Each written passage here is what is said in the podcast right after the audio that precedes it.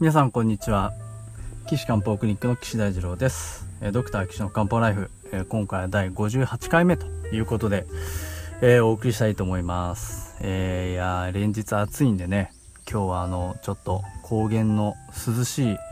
えー、湖畔の日陰で録音してますけれども。えー、皆さんいかがお過ごしでしょうか？ちょっと途中ねあの風の音とかあ魚が跳ねる音とかセミの声とかね聞こえるかもしれませんけど、えー、よろしくお願いします。ということで、えー、っと、前回はですね、えー、痛風のついてちょっとお話ししまして、で、まあ、アルコール注意が必要ですよ。ね、尿酸が出なくなっちゃいますよっていうのと、あと、太ってると、インスリンがいっぱい出て、えー、尿酸を分泌しなく、あの、えー、おしっこで排泄しなくなっちゃいますよっていうんでね、まあ、痩せましょうっていうまあ、そういう話をまあさせていただいたんですが、まあ、痛風のほとんどの人はですね9割ぐらいはあの男性なんですね。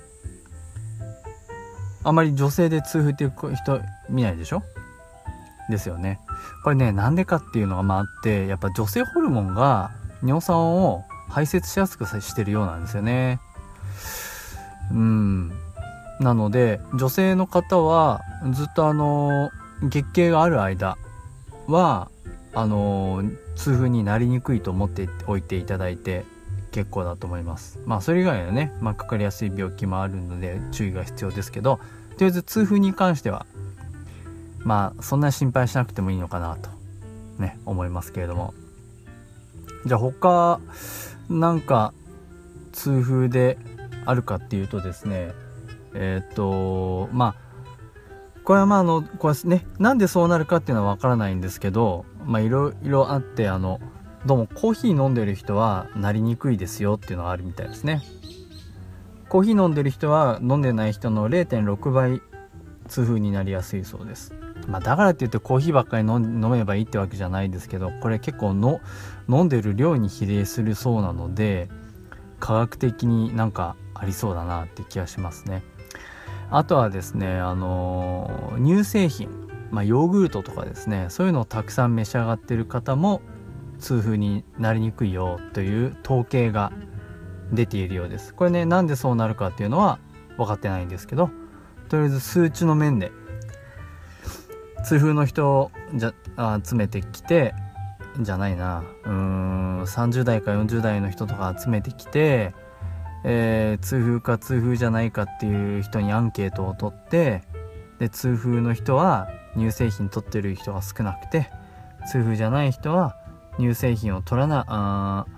取ってる方が多いと。そういうことなのかな？うん。まあ数字の問題だけなんでね。なんでかはちょっと解明されてないんですけれども。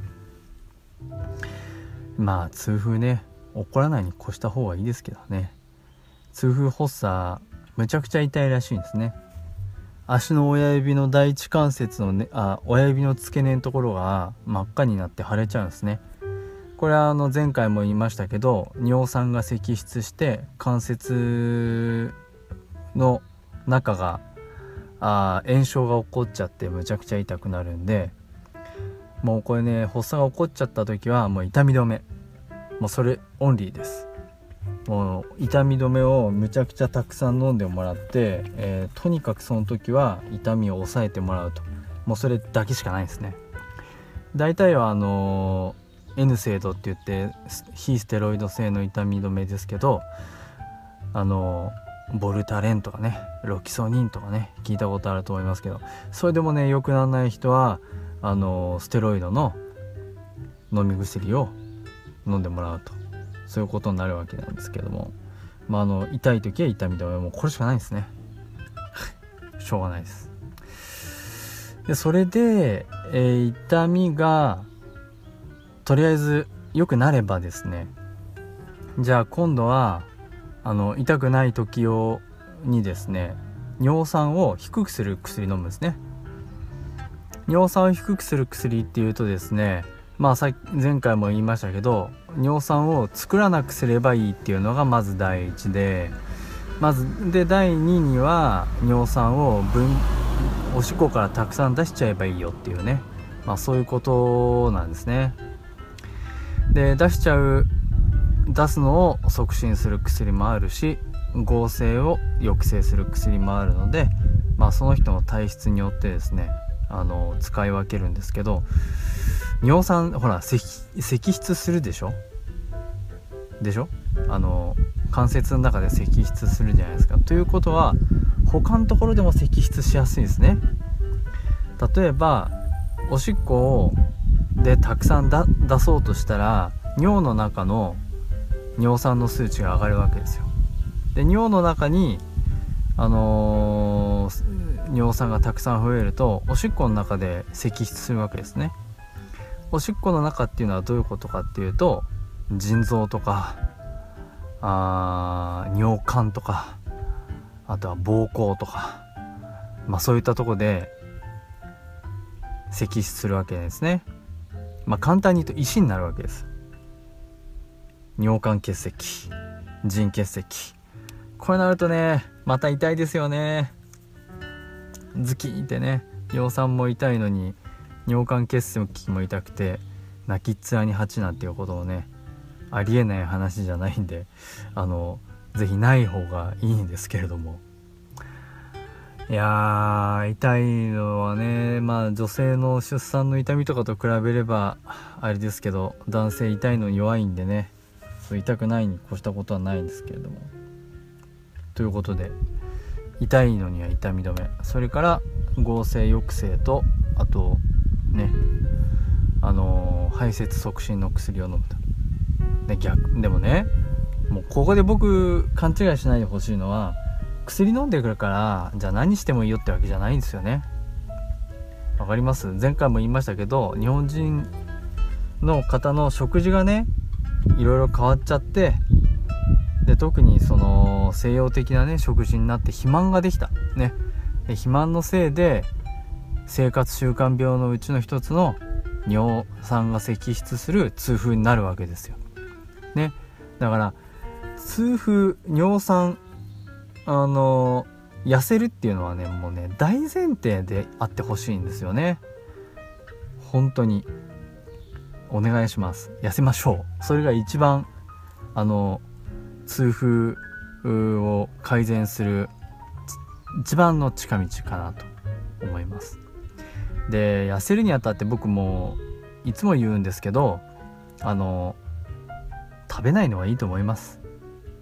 ね。エネルギーの保存の法則から言うと体重が減らないのはその分エネルギーを中に入れてるからなんですね。なのでエネルギーを入れないと。食べないと。ね。それがいいのかなっていつも思ってます。だって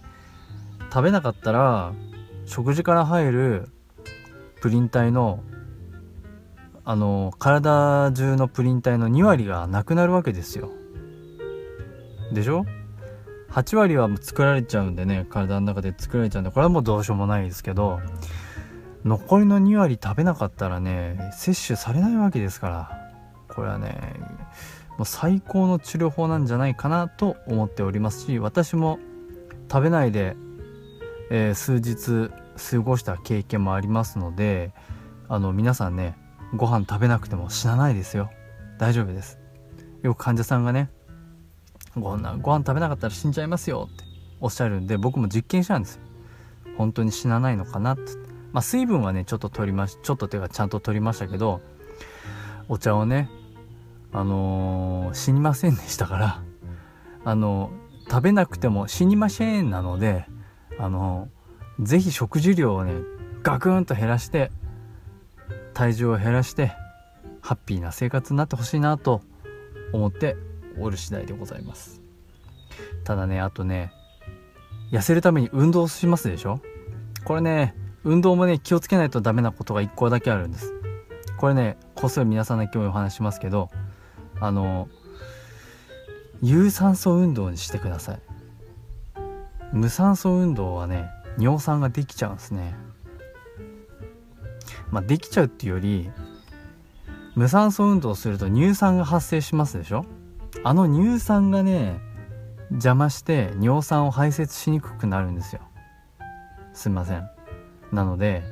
あの有酸素運動でエアロビクス運動。もう走った後うわ筋肉いってっていうのはですね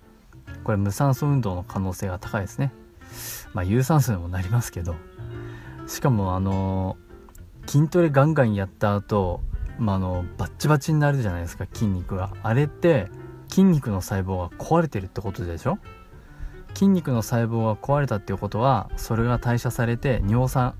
が作られるってことですね。細胞が分解されて核酸が代謝されるとプリン体ができてそれが尿酸になるわけなんで細胞が死にまくるってことはプリン体できちゃうってことなんで。これね気をつけてください。あのトレーニング大好きなド M 男子40から30歳から40歳が多いですね。僕もそうです。僕の周りにもたくさんいます。筋トレ男子ね気をつけてください。しかもプロテインとかタンパク質ばっかりとってねこれあの悪くないんですけどあの尿尿酸高くなって痛風になっちゃいますからこれね気をつけてくださいね。よろしくお願いします。ということで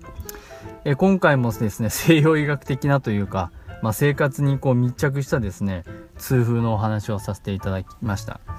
次回はねちょっと中医学的なお話ししたいなと思いますけれども今日はねあの高原の湖の脇から爽やかにお届けしてみましたがまあ今年は暑いですね、まあ、皆さん体にお気をつけください。ということで岸漢方クリニックのホームページの URL はところでじゃないですけどね。URL は高崎漢方人度 .com です。Takasaki-kanpo.jimdo.com です。おおセミが鳴いてる。えー、もしあのいろいろなねことを聞きたいとお尋ねのことがありましたらホームページのお問い合わせフォームからお送りいただければこの番組で採用させていただきますのでお悩みの方はですねあのお寄せくださいお助けお手伝いしたいなと思いますのでよろしくお願いしますということで次回はまたちょっと痛風のお話をさせてもらってえー、1回か2回かちょっとわかんないですけどねよろしくお願いします。それでは皆さん、またお会いしましょう。さようなら。